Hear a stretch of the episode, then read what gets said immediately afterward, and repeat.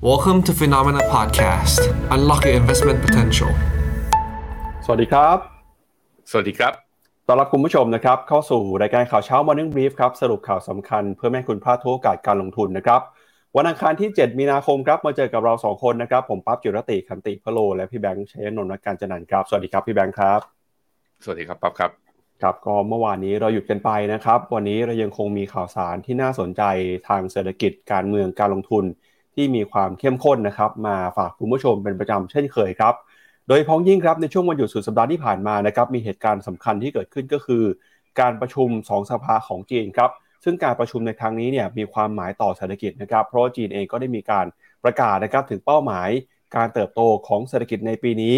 ว่าจะเติบโตอยู่ที่ประมาณ 5%แล้วก็ประกาศนะครับว่าจะมีการระดมสภากำลังทรัพยากรต่างๆ เพื่อพัฒนาเทคโนโลยีนะครับแล้วก็ลดการพึ่งพาสหรัฐ รวมไปถึงนะครับความโกลเรื่องของความขัดแย้งทางการเมือง จีนก็บอกว่าปีนี้เนี่ยจีนจะเพิ่มงบกลาโหมนะครับ 7.2%ครับทำให้กองทัพจีนเนี่ยจะมีการเติบโตขึ้นมา แล้วก็เป้าหมายสำคัญนะครับก็คือการมีกองกำลังพลที่ใหญ่ที่สุดในโลกนะครับประเด็นเรื่องนี้เนี่ยเป็นประเด็นที่ส่งผลต่อบรรยากาศการลงทุนตั้งแต่เมื่อวานนี้แล้วนะครับในตลาดหุ้นจีนที่เปิดทำการซื้อขายไป ซึ่งจะส่งผลต่อการลงทุนในตลาดหุ้นจีนมากน้อยแค่ไหน เดี๋ยววันนี้เราจะมาวิเคราะห์ในเรื่องนี้กันครับ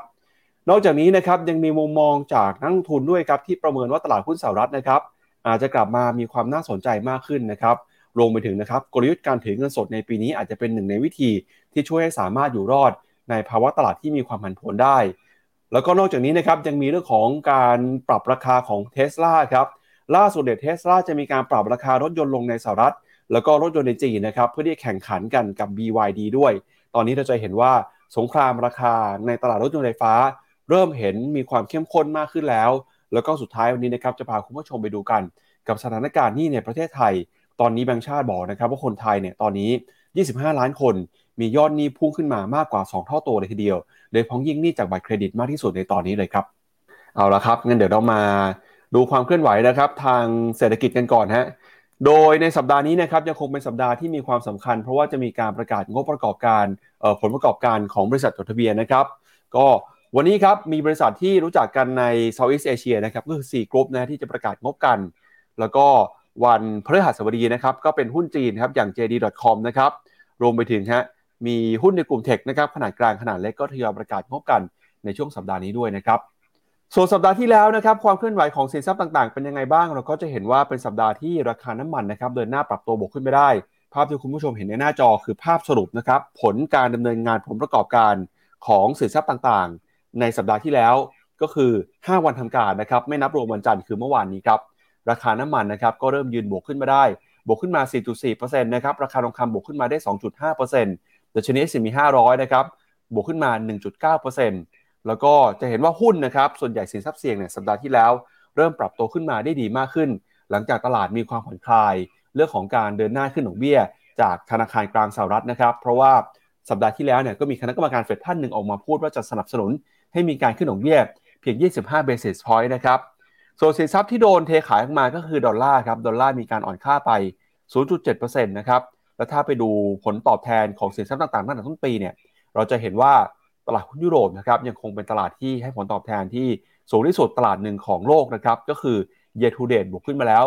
9.3%ครับพี่แบงค์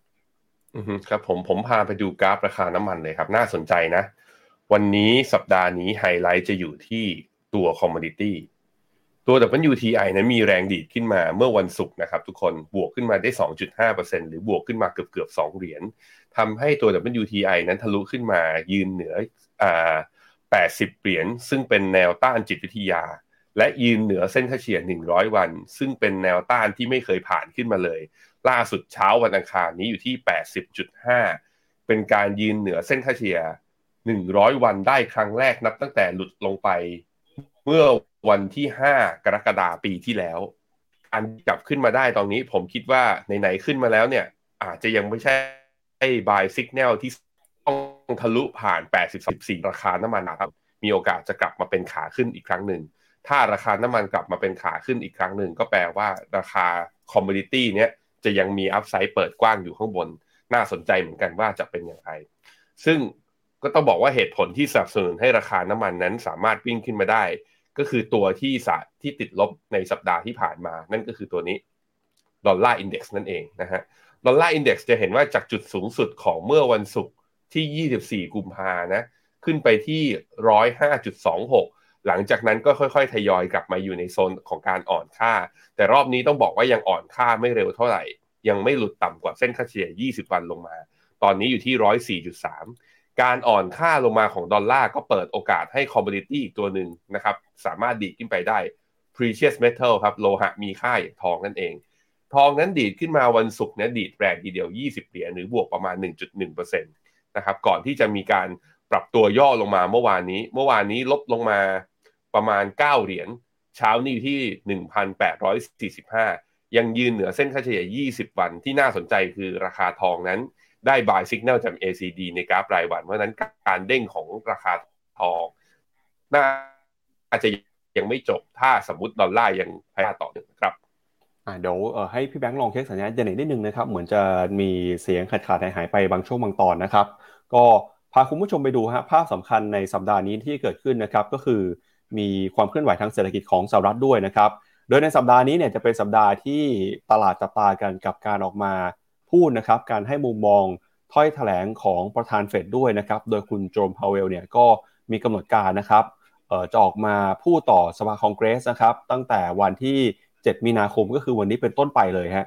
โดยประธานเฟดนะครับจะออกมาพูดแล้วก็จะให้มุมมองที่มีต่อเศรษฐกิจของสหรัฐ รวมไปถึงนะครับแนวทางการใช้นโยบายการเงินของธนาคารกลางสหรัฐด้วย ซึ่งเป็นสิ่งที่ตลาดจับตากันนะครับ เพราะว่าจะเป็นการส่งสัญญาณครับว่านโยบายการเงินของธนาคารกลางสหรัฐ ในช่วงต่อไป จะเป็นอย่างไรนะครับ หลังจากที่ก่อนหน้านี้มุมมองของคณะกรรมการเฟดหลายท่านออกมาพูดแสดงความคิดเห็นเรื่องของการใช้นโยบายการเงินการขึ้นดอกเบี้ย แล้วก็สัปดาห์ที่แล้วนะครับมีหนึ่งคนก็คือประธานเฟดสาขาแอตแลนตาออกมาบอกนะครับว่าเฟดอาจจะหยุดการขึ้นดอกเบี้ยในฤดูร้อน ในปีนี้ก็ได้ก็ทำให้ตลาดหุ้นสัปดาห์ที่แล้ว ปรับตัวบวกขึ้นมาได้นะครับแล้วก็หลังจากที่ประธานเฟดออกมาพูดนะครับช่วงของวันที่ 7 เนี่ยวันที่ 10 มีนาคมครับจะมีการประกาศตัวเลขการจ้างงานของสหรัฐก็คือวันศุกร์นะครับ แล้วก็วันที่ 14 มีนาคม จะมีการประกาศตัวเลขเงินเฟ้อ CPI แล้วก็เหตุการณ์ที่สำคัญที่สุดในเดือนนี้นะครับก็คือวันที่ 22 มีนาคมครับเฟดจะมีการถแถลงนะครับการประชุมนโยบายการเงิน ซึ่งส่วนใหญ่ตลาดก็มองว่าจะมีการปรับขึ้นอัตราดอกเบี้ยประมาณ 25 basis point นะครับเดี๋ยวชวนพี่แบงค์ไปดูภาพของ Fed Watch 2 หน่อยนะครับว่าตอนนี้ตลาดมองการประชุมและการขึ้นดอกเบี้ยในเดือนนี้เป็นยังไงบ้างก่อนที่เราจะประเมินกันนะครับว่าสัญญาณทางเทคนิค แล้วก็ความเคลื่อนไหวนะครับของตลาดของดัชนีเนี่ยต้องระมัดระวังมากน้อยแค่ไหนนะครับ โดยในช่วงสัปดาห์ที่ผ่านมาเราก็เห็นว่าตลาดหุ้นสหรัฐนะครับเริ่มมีการปรับตัวบวกขึ้นมาตอบรับครับกับความคาดหวังเรื่องของการใช้นโยบายการเงินครับเดี๋ยวจะพาคุณผู้ชมไปดูหน่อยนะฮะว่า ความน่าจะเป็นตอนนี้ครับที่ตลาดมองเรื่องของการขึ้นอัตราดอกเบี้ยนโยบายเนี่ยเป็นยังไงบ้างนะครับ ล่าสุดครับจากข้อมูลของ CME Fed Watch ครับเราก็จะเห็นว่า มุมมองความน่าจะเป็นนะครับในการใช้นโยบายการเงินของสัปดาห์นี้ฮะตอนนี้นะครับ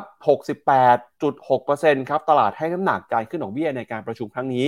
อยู่ที่ 25 basis point ครับ จากปัจจุบันนะครับ อัตราดอกเบี้ยนโยบายของธนาคารกลางสหรัฐอยู่ที่ระดับ 4.25 ถึง 4.5%ตอนนี้ก็ขยับขึ้นมานะครับ เป็น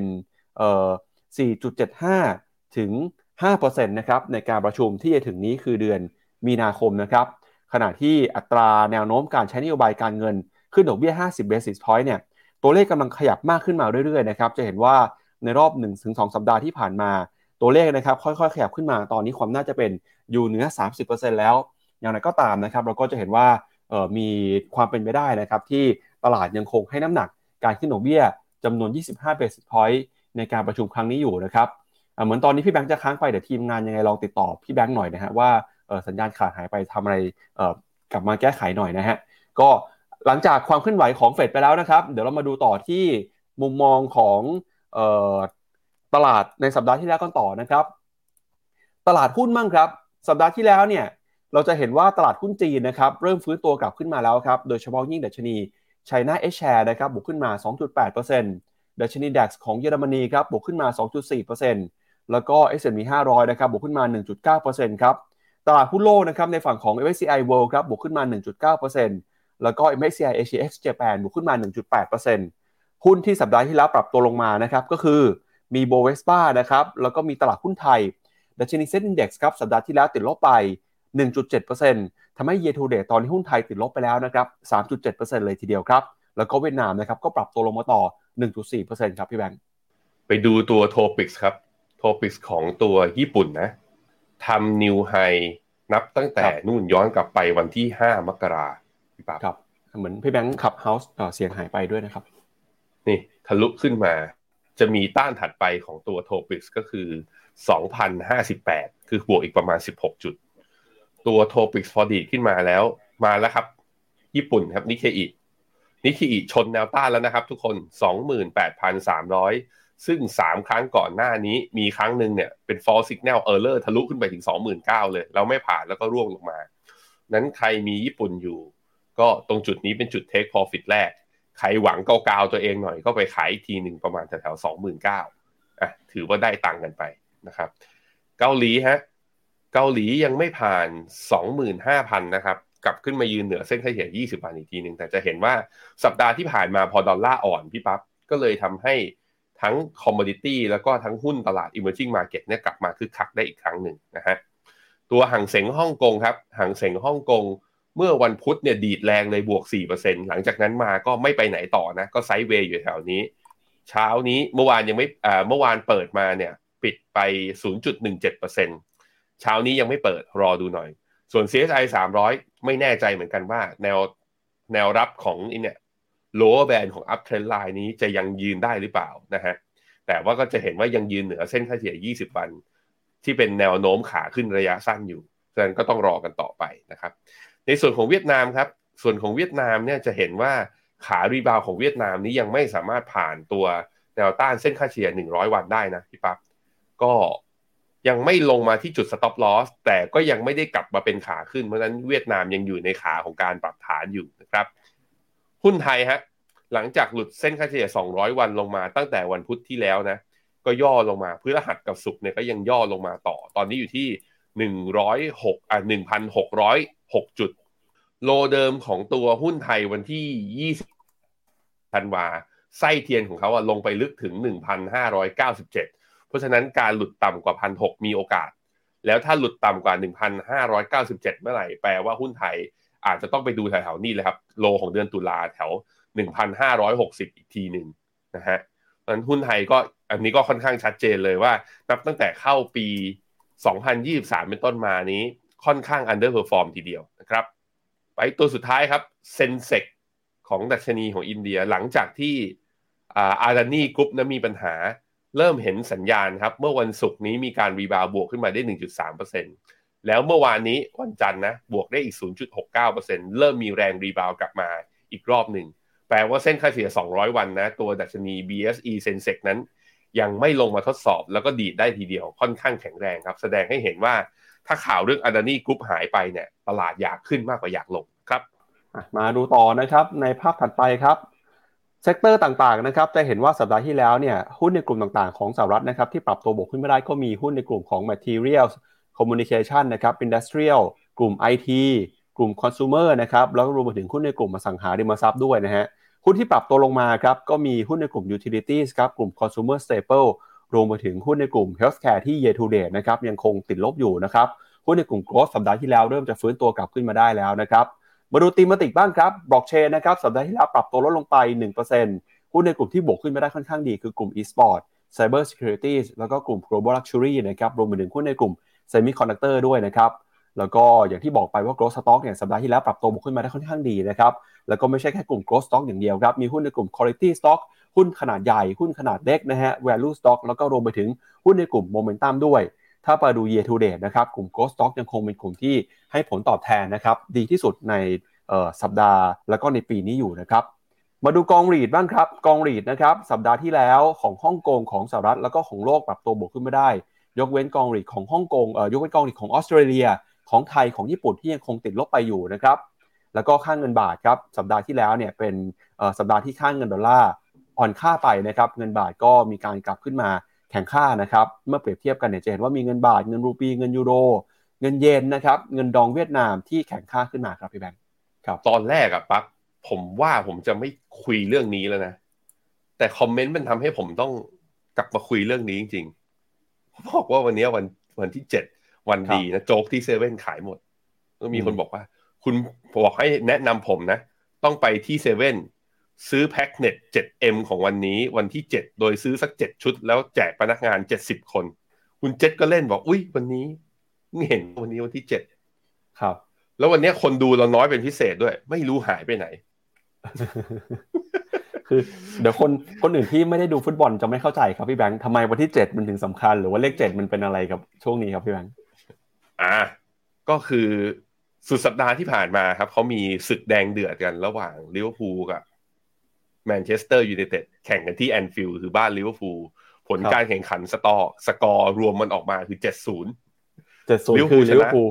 ครับชนะใช่ทั้งทั้งที่โพลเนี่ยแม้แต่ผมเองนะ มีแต่คนมาถามนะก็บอกว่า ผมว่าลิเวอร์พูลเสมอผมก็ดีใจแล้ว แล้วไปดูโพลทุกสำนักก็บอกโอ้โหแมนยูฟอร์มอย่างนี้ น่าจะชนะ น่าจะลิเวอร์พูลน่าจะแพ้คาบ้าน แต่ผลมันออกมามันพลิกล็อกมากไงแล้วมันชนะไปถึงกันถึงเจ็ดศูนย์ไงพอมันถึงเจ็ดศูนย์ปุ๊บก็เลยกลายเป็นโซเชียลเมื่อวันจันทร์นี้แตกตื่น แบบว่ากระพือกันใหญ่เลย แล้วก็มีคนทักผมก็บอกว่า ทักเข้ามาในไลน์บอกเสียดายพี่แบงค์อยากเห็นพี่แบงค์ใส่เสื้อลิเวอร์พูลวันจันทร์เสียดายเมื่อเมื่อวานนี้มันเป็นวันหยุดชดเชยไง เราก็เลยไม่ได้ Morning Brief กันมา แต่ไม่เป็นไรครับเรื่องนี้นะเจ็ดศูนย์นี่น่าจะล้อกันได้อีกหลายปีอะผมว่านะครับพี่แบงค์จะไปเปลี่ยนเสื้อไหมครับเดี๋ยวผมรอ ไม่เป็นไรไม่เป็นไรไม่เอาเดี๋ยวคนดูหายไป ผมเอาแค่นี้ ผมเอาแค่นี้โอเคคอมเมนต์กันสนุกสนุกขำๆนะทุกคนเพครัราะบผมเชื่อว่าลิเวอร์พูลช่วงนี้ฟอร์มเป็นอย่างนี้แหละ ฟอร์มเดี๋ยวผีเข้าเดี๋ยวผีออก ผมว่าไม่คงเส้นคงวา ยังเอาใจช่วยแมนยูนะลุ้นอีกสามถ้วยนะครับ ครับอะก็วันไปนี้ครับต้องให้เขาวันหนึ่งนะครับ กับแฟนๆลิเวอร์พูลนะครับเรากลับมาดูเรื่องลงทุนกันต่อนะครับ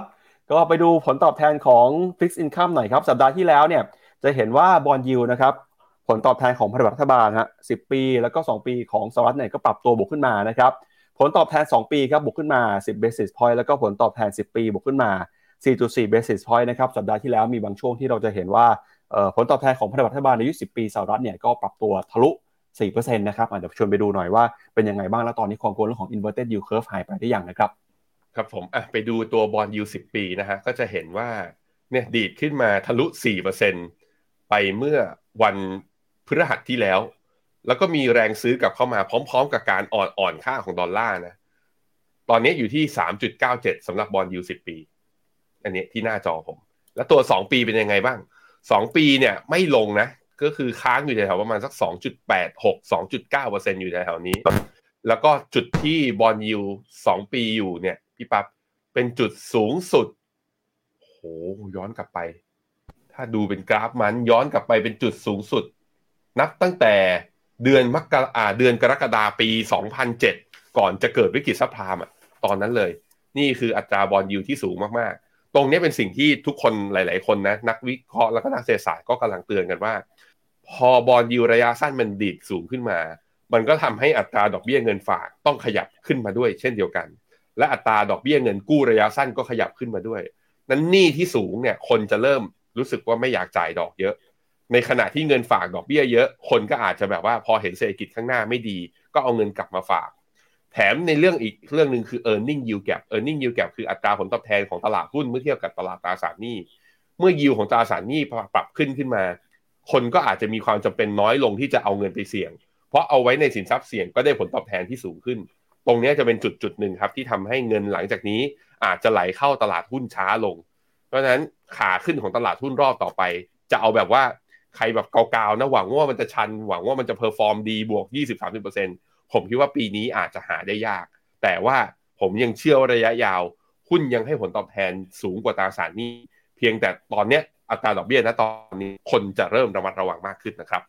มาดูกันต่อนะครับกับความเคลื่อนไหวสำคัญนะครับ ประเด็นใหญ่ประเด็นแรกของเราในวันนี้ก็คือการประชุมนะครับสองพักของจีนฮะประชุมสองสภาของจีนนะครับขออภัยก็เป็นการประชุมสำคัญนะครับที่ทั่วโลกจับตากันว่าจีนจะมีการส่งสัญญาณ เรื่องของเศรษฐกิจนะครับเรื่องของการเมืองยังไงบ้าง ล่าสุดเนี่ยนะครับในช่วงสุดสัปดาห์ที่ผ่านมานะครับ ที่จีนครับเขามีการประชุมสองสภากันนะครับ ก็คือสมาชิกสภาประชาชนแห่งชาติของจีน หรือว่า NPC นะครับจะมีการประชุมกันเพื่อผ่านกฎหมาย เพื่อการปฏิรูปกฎหมายที่สำคัญนะครับ ในการประชุมครั้งนี้เนี่ยสมาชิกสภาจะรับรองประธานที่ปดีสีจิ้นผิงนะครับเป็นประธานที่สมัยที่ 3 พร้อมกับมีการแต่งตั้งนะครับตัวแทนของคณะผู้บริหารระดับสูง เพิ่มเติมด้วยนะครับ แล้วก็มีการประกาศแต่งตั้งนายกรัฐมนตรีคนใหม่ ผู้ที่ครองอำนาจนะครับรองมาจากคุณสีจิ้นผิงหลังจากที่คุณหลี่เค่อเฉียงนะครับประกาศลาออกไปด้วยครับ โดยการประชุมในครั้งนี้นะครับรู้จักกันดีในชื่อของการประชุม 2 สภาครับซึ่งประกอบไปด้วยสมาชิกสภาประชาชนแห่งชาติจีนหรือ NPC แล้วก็สมาชิกคณะกรรมการสภาแห่งชาติ ของสภาที่ปรึกษาทางการเมือง แห่งประชาชนจีนหรือว่า CPPCC นะครับ ในปีนี้ครับมีวาระสำคัญที่ทั่วโลกจับตานะครับไม่ว่าจะเป็นการแต่งตั้งนะครับตำแหน่งผู้นำระดับสูง รวมไปถึงนะครับการประกาศเรื่องของเป้าหมายการเติบโตทางเศรษฐกิจ แล้วก็มีการปรับปรุงนะครับเรื่องของตัวเลขเป้าหมายของงบประมาณด้วย โดยล่าสุดนะครับสุดสัปดาห์ที่ผ่านมา ทางการประชุมเนี่ยก็ได้มีการประกาศนะครับเป้าการเจริญเติบโตของเศรษฐกิจจีนในปีนี้นะครับไว้ที่ 5%ครับโดยคุณหลี่เค่อเฉียงนะครับประกาศหลังจากที่จีนเริ่มจะเปิดประเทศแล้วก็ภาคธุรกิจกลับมา ดำเนินธุรกิจตามปกติกันอีกครั้งหนึ่งนะครับ โดยคุณหลี่เค่อเฉียงก็บอกว่า เราควรจะให้ความสำคัญกับการฟื้นฟู และการเพิ่มปริมาณการบริโภคในประเทศนะครับ โดยเมื่อปีที่แล้วครับเศรษฐกิจของจีนขยายตัวอยู่ที่ระดับ 3%ซึ่งเป็นจุดที่ต่ำที่สุด เป็นระดับที่2นะครับนับตั้งแต่ทศวรรษที่ 1970 เป็นต้นมาเลยครับขณะที่ปี 2021 นะครับเศรษฐกิจจีนเติบโตอยู่ที่ระดับ 8.1%ครับ โดยคำประกาศของนายกหลีนะครับก็มีขึ้นก่อนการประชุมสภาสภาประชาชนแห่งชาติจีนหรือ NPC นะครับที่หอประชุมใหญ่ในกรุงปักกิ่งครับซึ่งภาพที่คุณผู้ชมเห็นนะครับคือภาพการประชุมเมื่อวานนี้ครับซึ่งเป็นหอประชุมที่มีความสำคัญที่สุดในปีนี้เลยนะฮะแล้วก็มีผู้เข้าร่วมประชุมมากกว่า 3,000 คนเลยทีเดียวครับโดยคาดว่าในเดือนนี้นะครับการประชุมสภาประชาชนของจีนเนี่ยจะมีการรับรองการแต่งตั้งรัฐบาลจีนชุดใหม่ ภายใต้วาระการดำรงตำแหน่งสมัยที่ 3 ของประธานาธิบดีสีจิ้นผิงนะครับ ซึ่งรวมไปถึงการประกาศตัวนายกคนใหม่แทนคุณหลี่เค่อเฉียงด้วยนะครับคณะผู้นำใหม่ของจีนครับจะเผชิญกับความท้าทายในหลายเรื่อง ตั้งแต่ปัญหานะครับเศรษฐกิจโลกที่ชะลอตัว การขึ้นภาษีของสหรัฐ แล้วก็รวมไปถึงนะครับการขึ้นภาษีต่อสินค้าจีน รวมไปถึงนะครับความสัมพันธ์ของจีนกับสหรัฐที่ตอนนี้อยู่ในขั้นย่ำแย่ มีความตึงเครียดนะครับ มีสงครามการค้าสงครามเศรษฐกิจ แล้วก็รวมไปถึงสงครามเทคโนโลยีด้วย มีปัญหาความไม่มั่นคงนะครับแล้วก็การอ้างกรรมสิทธิ์ในทะเลจีนใต้ครับ เมื่อวานนี้นะครับนายกหลีบอกว่า จีนจะสนับสนุนให้มีการพัฒนาเรื่องของเทคโนโลยีและก็อุตสาหกรรมนะครับรวมไปถึงเน้นย้ำการพึ่งพาตนเอง แล้วก็บอกด้วยนะครับว่าการที่จีนเนี่ยพัฒนาอุตสาหกรรมภายในประเทศ จะสร้างความมั่งคั่งให้กับจีน นอกจากนี้นะครับเศรษฐกิจจีนที่เริ่มเข้าสู่ภาวะชะงักงานในช่วงของกลางปี 2021 เมื่อรัฐบาลจีนใช้มาตรการล็อกดาวน์อย่างเข้มงวดนะครับตอนนี้เนี่ยรัฐบาลจีนก็พยายามจะเข้ามาดูแล ภาคธุรกิจที่มีปัญหา ไม่ว่าจะเป็นภาคอสังหาริมทรัพย์นะครับที่เผชิญกับปัญหาล้มละลายหรือว่าผิดนัดชำระหนี้ แล้วก็รวมไปถึงการกระตุ้นเศรษฐกิจ ให้ความเชื่อมั่นของภาคประชาชนกลับคืนมาครับอย่างไรก็ตามนะครับตัวเลขเศรษฐกิจของจีนเนี่ยเริ่มกลับขึ้นมาได้ในช่วงของเดือนกุมภาพันธ์ที่ผ่านมา หลังจากที่ธนาคารกลางของจีนออกมาระบุนะครับว่า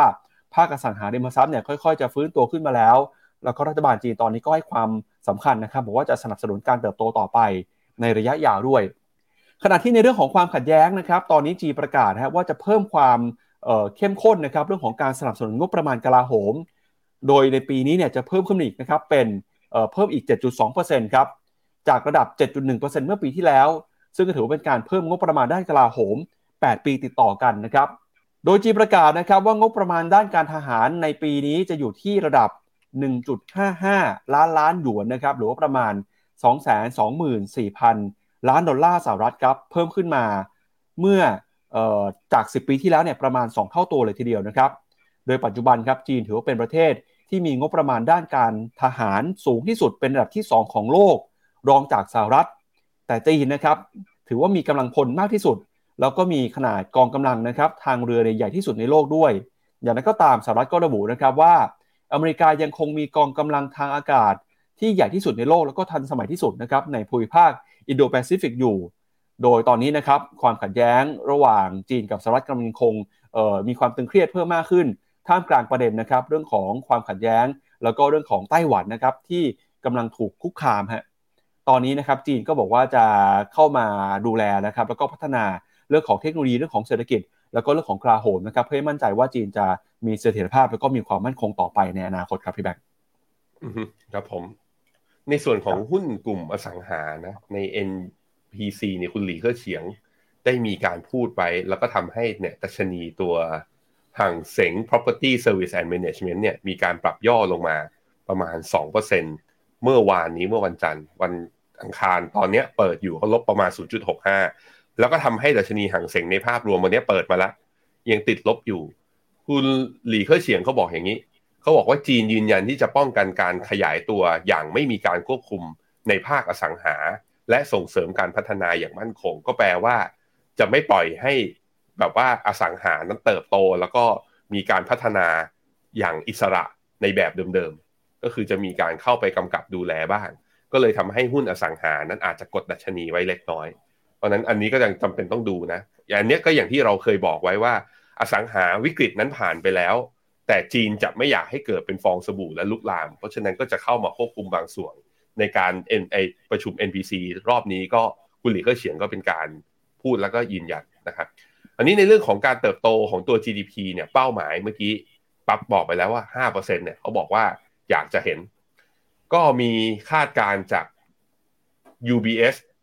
UBS ปรับเพิ่มคาดการ GDP ของจีนในปี 2023 นี่นะ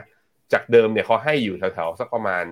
4.8%ก็คือคิดว่าไม่เกิน 5 รอบนี้ UBS เป็นอีกหนึ่งค่ายครับ ปรับประมาณการ GDP ของจีน เพิ่มขึ้นเป็น 5.4 หลังจากเริ่มเห็นสัญญาณเศรษฐกิจฟื้นตัว และความเชื่อมั่นที่เพิ่มขึ้น เชื่อว่าเศรษฐกิจจีนนั้นนอกจากการบริโภคภายในประเทศแล้ว จะดึงดูดเม็ดเงินของนักลงทุนต่างชาติเข้าประเทศได้เพิ่มขึ้นด้วย อันนี้ก็เป็นเรียกว่ามุมมองที่ดีอีกมุมมองหนึ่งนะส่วนในมุมมองของฟิโนเมนานั้นเราก็เชื่อว่าจีนยังมีโอกาสในการลงทุน โดยเฉพาะปีนี้เนี่ยน่าจะเป็นเขาเรียกว่าน่าจะเป็น asset class หรือตลาดที่เราสามารถเอาคืนจากการเจ็บตัวเมื่อปี 2022 ได้นะครับ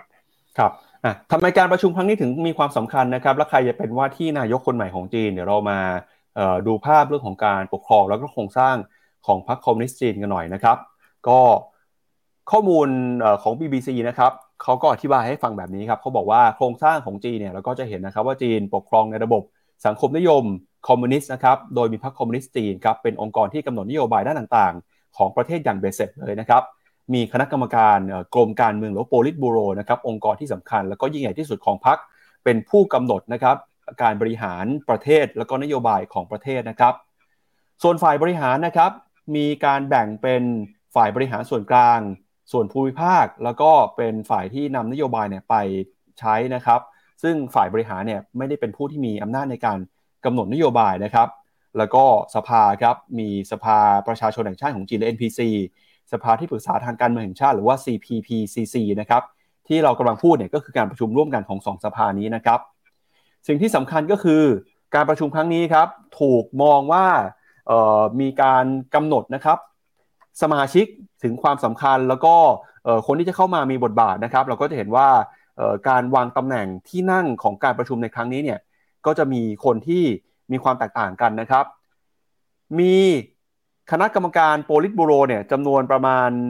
6 ท่านนะครับที่เข้ามาใหม่ฮะแล้วก็จะเห็นว่าฝั่งซ้ายของคุณสีจิ้นผิงเนี่ยเป็นคุณหลี่เค่อเฉียง ฝั่งขวาเนี่ยถัดไป 2 คนคือคุณหลี่เฉียงนะครับ คุณหลี่เฉียงเนี่ยเป็นคนที่ถูกมองว่าเอ่อจะเข้ามาเป็นนายกคนใหม่ของจีนฮะความเคลื่อนไหวสำคัญของการประชุมครั้งนี้นะครับก็คือการแต่งตั้งนายกคนใหม่ ที่จะเข้ามาเดูแลเรื่องของเศรษฐกิจ แล้วก็เรื่องของการบริหารงานรัฐบาลนะครับ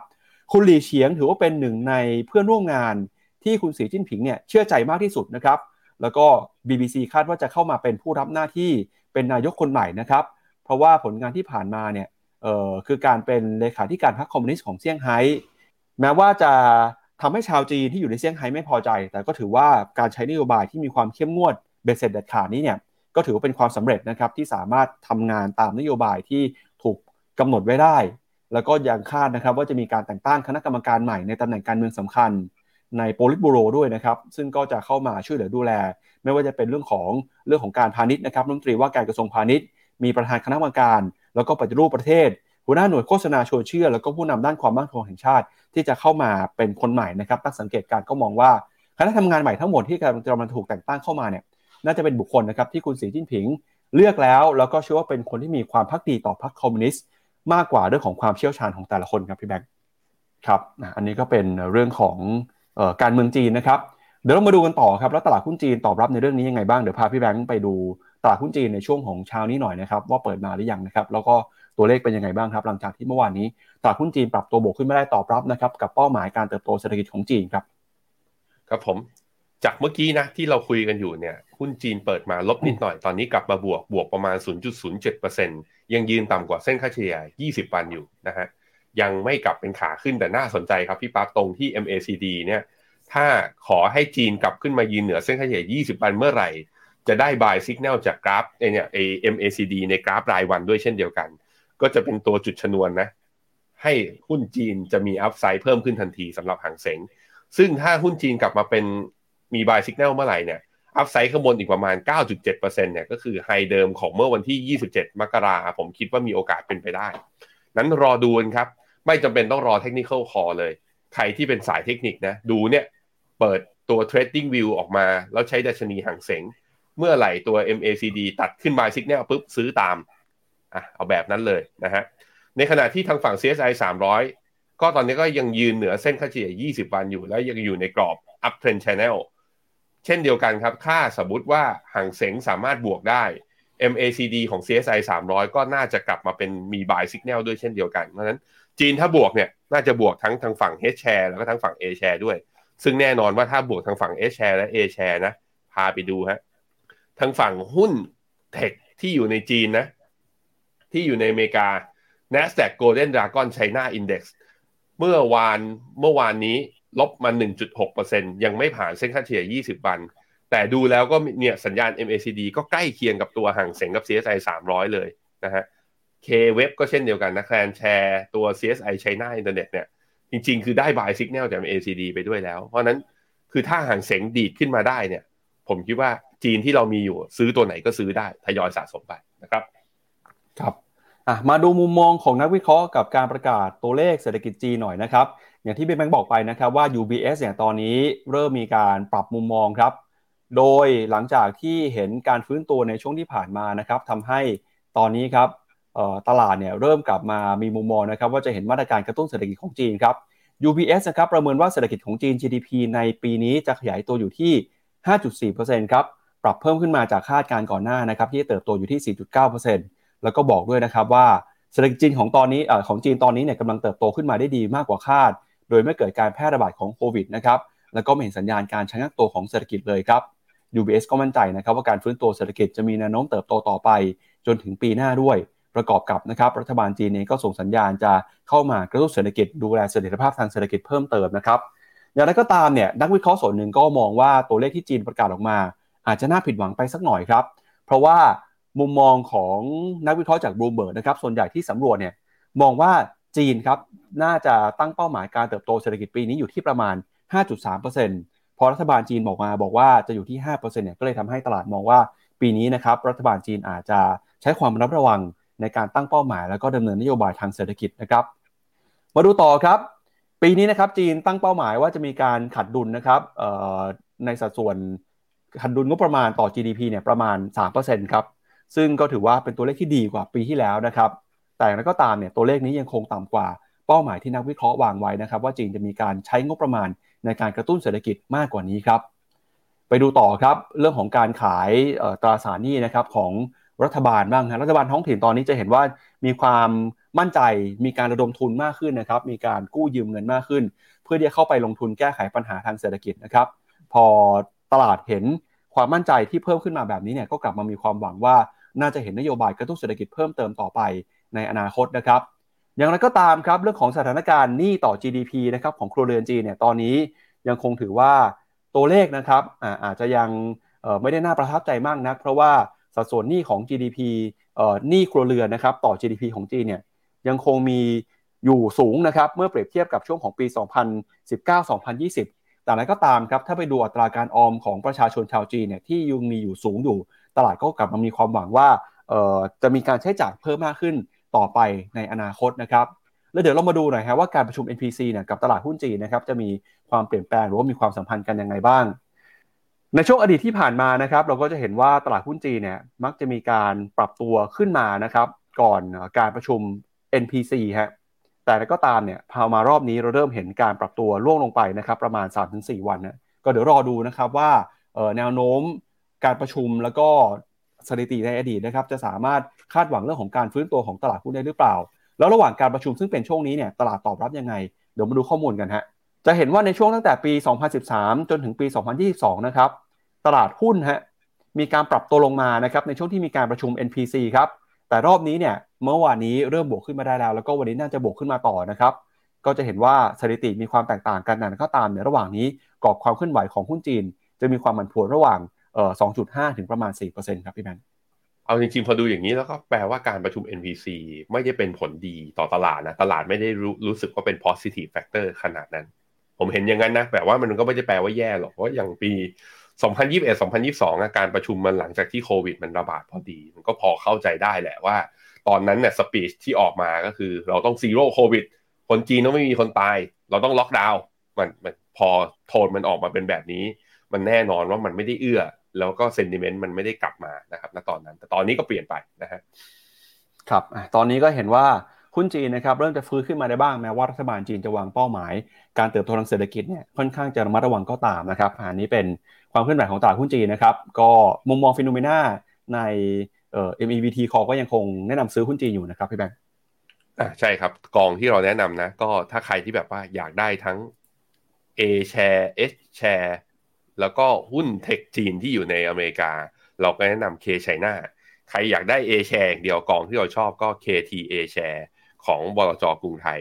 ใครอยากได้ฮั่งเส็งอย่างเดียวก็ไปนู่นเลยไปอย่างกองทุนที่เป็นล้อกับดัชนีอย่างฮั่งเส็ง index ไปเลยก็ได้ หรือใครอยากได้เป็น index ที่เป็น A share เลยอย่างกองที่เราแนะนำก็ SCB CHA ไม่ว่าจะเป็นกองไหนนะ เปิดบัญชีกับแพลตฟอร์ม Finnomena นั้นซื้อได้ทุกกองที่คุณต้องการนะครับ ครับ หุ้นจีนไปแล้วมาดูที่หุ้นสหรัฐต่อครับ หุ้นสหรัฐตอนนี้เนี่ยกำลังลงมาอยู่ในจุดที่เป็นจุดวัดใจนะครับ เพราะว่าลงมาแตะเส้นค่าเฉลี่ย 200 วันครับ ไปดูมุมมองของนักวิเคราะห์ในต่างประเทศกันหน่อยนะครับ นักวิเคราะห์จาก Morgan Stanley ครับ ชื่อว่าคุณไมเคิลวิลสันเนี่ยเขาเป็นคนที่มีชื่อเสียงครับ ว่าเป็นคนที่มองตลาด bear หรือว่ามองตลาดขาลงนะฮะ แต่ปรากฏว่าในบทวิเคราะห์ที่เขาเพิ่งเขียนไปเมื่อวันจันทร์คือเมื่อวานนี้เนี่ยเขากลับออกมาพูดครับบอกว่าตอนนี้เนี่ยมีโอกาสนะครับที่ ตลาดหุ้นสหรัฐโดยเฉพาะอย่างยิ่งในดัชนี S&P 500 ครับ จะปรับตัวขึ้นมานะครับในระยะสั้นครับ เพราะว่าลงมาทดสอบเส้น support สำคัญคือเส้นค่าเฉลี่ย 200 วันนะครับ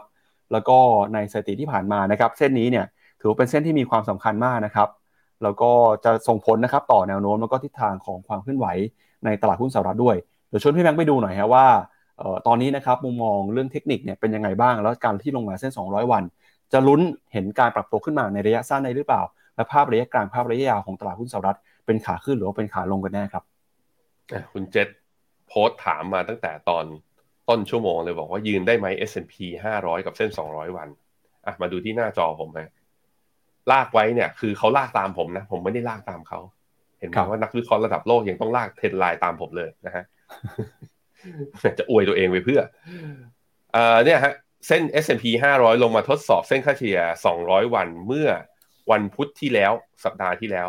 แล้วก็ดีดกลับขึ้นมายืนได้ นอกจากนั้นเนี่ยจะเห็นว่ามันมีดาวเทรนเนี่ยกดดัชนีมันตั้งแต่ปี 2022 ทั้งปีเลยนะ ก็ทะลุผ่านขึ้นมาได้ เมื่อตอนปลายเดือนมกราที่ผ่านมาไอ้ตรงเนี้ยการทะลุผ่านและยืนเหนือเส้น 200นะมันเลยเป็นที่มาที่ว่าเรามี tactical call ใน S&P 500 กับหุ้นอเมริกา พอมันย่อลงมาก็เสียวนะเเอาตรงๆคือสัปดาห์ที่แล้วอะคุยกันใน investment team ว่าพี่แบงค์สงสัยมันหลุดเส้น 200 แล้ว เราต้อง stop loss ไหม ผมก็บอกว่าให้มันหลุดเต็มแท่งไปก่อน ถ้ามันหลุดเต็มจริงเราก็คงต้องมอบตัว แต่ปรากฏมันไม่หลุดถ้ามันไม่หลุดมันก็แปลว่าเราต้องต้องถือต่อไป อันนี้ลุ้นไปได้จริงๆไหมอย่างที่ Morgan Stanley เขาคาดการ ผมคิดว่าก็ต้องมาดูนี่ฮะ MACD ตอนนี้สัญญาณอยู่ที่ลบ7ในขณะที่ตัว trigger อยู่ที่ 0.33 ถ้าเมื่อไหร่คือเนี่ยเส้นสีฟ้าตัดเส้นสีเหลืองขึ้นไม่ได้ได้ buy สัญญาณขึ้นมานะ wave ขาขึ้นของ S&P 500 อย่างน้อยๆขา rebound ต้องกลับมาอีกรอบหนึ่งถ้ากลับมาอีกรอบหนึ่งแล้วมีโอกาสทะลุ high นะ ผมคิดว่าเรามีโอกาสเจอกันที่แถวๆประมาณสัก4,003แต่ถึงตรงนั้นจริงเนี่ยต้องอย่าลืมนะว่ามรสุมและความเสี่ยงเรื่องเงินเฟ้อ และการที่เฟดยังส่งสัญญาณบอกเราว่าอยากขึ้นดอกเบี้ยยังแข็งขันนั้น ไม่อาจจะทำให้ S&P อัพไซด์ข้างบนค่อนข้างจำกัด นั้นผมค่อนข้างเห็นด้วยว่าถึงแม้ขึ้นได้ ราคาขาเทรนขาขึ้นก็ยังไม่ใช่ขาขึ้นระยะยาว ยังจำเป็นต้องจับตาต่อไป แต่การยืนเหนือเส้นค่าเฉลี่ย 200 วันได้เมื่อเมื่อสัปดาห์ที่แล้ว เป็นสัญญาณเชิงบวกที่ดีระยะสั้น ต่อการถือ S&P 500 ในช่วงสักประมาณหนึ่งน้อยๆ1-2 เดือนข้างหน้า อย่างไรก็ตามต้องจับตาครับ เพราะการประชุมครั้งที่สำคัญที่สุดอีกครั้งหนึ่งนะกำลังจะเกิดขึ้นในวันที่ 22 มีนานี้ก็คือการประชุมเฟด ตลาดอยากเห็นครับว่าดอทพอตที่ประกาศออกมา จะสูงกว่าดอทพอตที่คาดการ เมื่อตอนปลายเดือนอ่าเมื่อตอนกลางเดือนธันวาประชุมครั้งสุดท้ายของปีที่แล้วหรือไม่เราต้องเยอะดูเยอะเลยนะ เฟดวันที่ยี่สิบสองนอนฟาร์มเปโรออกมาเป็นยังไง แล้วนี่เข้าเดือนใหม่ แล้วตัวเลขเงินเฟอ้อเป็นอย่างไรบ้าง ตัวนี้จะกำหนดทิศทางตลาดหุ้นอเมริกาในอนาคตนะครับ ครับ ก็ล่าสุดนะครับวันศุกร์เมื่อวานนี้เนี่ยดัชนีสิมี500ของตลาดหุ้นสหรัฐครับ ปิดไปที่ระดับ 4,000 กับอีก 48 จุดนะครับ ก็คือแต่ระดับ 4,000 พอดีเลยฮะ นักวิเคราะห์ของมอร์แกนซารีท่านนี้ก็มองว่าแนวต้านเนี่ยอยู่ที่ 1,000เอ่อ4,150 จุดนะครับ หรือมีอัพไซด์ประมาณ 2%นับจากตรงนี้ครับ อย่างไรก็ตามครับ ภาพระยะกลางระยะยาวเนี่ยเขายังคงมองว่าตลาดหุ้นสหรัฐนะครับ ยังอาจจะเป็นขาลงต่อ เพราะว่ามีแรงกดดันนะครับเรื่องของปัจจัยพื้นฐาน โดยพ้องยิ่งจาก e a r n i n g growth นะครับหรือว่าการเติบโตของรายได้เนี่ยที่อาจจะเข้ามา กดดันนะครับบรรยากาศการลงทุนของตลาดหุ้นสหรัฐ เพราะฉะนั้นเนี่ยเขาก็บอกว่าภาพกลางภาพยาวยังคงดูไม่ดีนะครับการเด้งขึ้นมาในรอบนี้ อาจจะการเป็นการเด้งขึ้นมาในเชิงเทคนิคหรือว่าปรับตัวขึ้นมาในระยะสั้นก็ได้นะครับ เพราะฉะนั้นยังคงแนะนำให้ระมัดระวังอยู่นะครับกับการลงทุนในช่วงนี้ครับพี่แบงค์ ครับผมก็อย่างที่เห็นนะเจ้ามือที่แท้จริงของตลาดหุ้นก็คือตัวเส้นสีแดงคือเขาเรียกว่า blended forward EPS ก็คือคาดการกำไรบริษัทจดทะเบียนของใน S&P 500 ในภาพรวมนะบูมเบิร์กไปรวมมาอีกทีหนึ่งถ้าเมื่อไหร่เส้นสีแดงนี้อยู่ในขาของการย่อ ดัชนีก็มักจะอยู่ในขาของการปรับตัว ยกตัวอย่างเช่นตอนปี 2018 เห็นไหมที่ย่อลงมา ปี 2019 เนี่ยก็จะเห็นว่าพอเกิดโควิดปุ๊บ EPS ก็ดรอปลงมาตามกันลงมาด้วย แต่ว่าจุดที่น่าสนใจคือทุกครั้งทุกรอบพี่ปั๊บลองดูนะ ปลายปี 2018 กับตอน 2020 เนี่ย จะเห็นว่าดัชนีคือเส้นสีดำนั้นนะ่ะดีดก่อนที่ EPS จะวกขึ้น แปลว่านักลงทุนเนี่ย คือมองหาจุด bottom ก่อนที่ EPS จะมีการปรับประมาณการขึ้นนะ เพราะฉะนั้นอย่าไปถ้ารอบอกว่าเฮ้ยเมื่อไหร่ EPS จะกลับมาเป็นเทรนขึ้น เมื่อนั้นเราจะได้ของที่อาจจะช้าเกินไปตลาดจะบีบาวมาแล้วนั้นถ้าคุณอยากได้ของถูกต้องจับจังหวะ แล้วก็ตอนนี้ก็ต้องว่าก็ต้องรอดูเรื่อย แต่เนี่ยความคาดความคาดหวังของ Morgan Stanley เขาบอกว่ารอบของการปรับประมาณการลงของตัว S&P 500 ยังไม่จบ ถ้ายังไม่จบก็แปลว่าขาลงยังไม่สิ้นสุดนั่นเองครับครับมาดูไฮไลท์ของรายการในช่วงของวันเสาร์ที่ผ่านมานะครับ ก็วันเสาร์ที่ผ่านมาครับรายการ m ม s เ r Messenger Walk ตอนแรกนะครับ พี่แบงค์พาคุณผู้ชมฮะไปคุยกับเสียป๋องวัชระแก้วสว่างนะครับ เรื่องของความเชื่อเรื่องการ ทำบุญนะครับเรื่องของสิ่งยึดเหนี่ยวจิตใจในช่วงที่ตลาดเนี่ยมีความแกว่งมีความเหวี่ยงนะครับ รายการวันเสาร์ที่ผ่านมาได้รับเสียงตอบรับที่ดีมากนะครับ ใครที่ได้เข้าไปดูแล้วเป็นยังไงบ้างพิมพ์คอมเมนต์เข้ามาบอกกันหน่อยฮะใครที่ยังไม่ได้ดูนะครับเดี๋ยวเราชวนไปดูไฮไลท์กันหน่อยครับว่ารายการในวันเสาร์ที่ผ่านมาเป็นยังไงบ้างครับ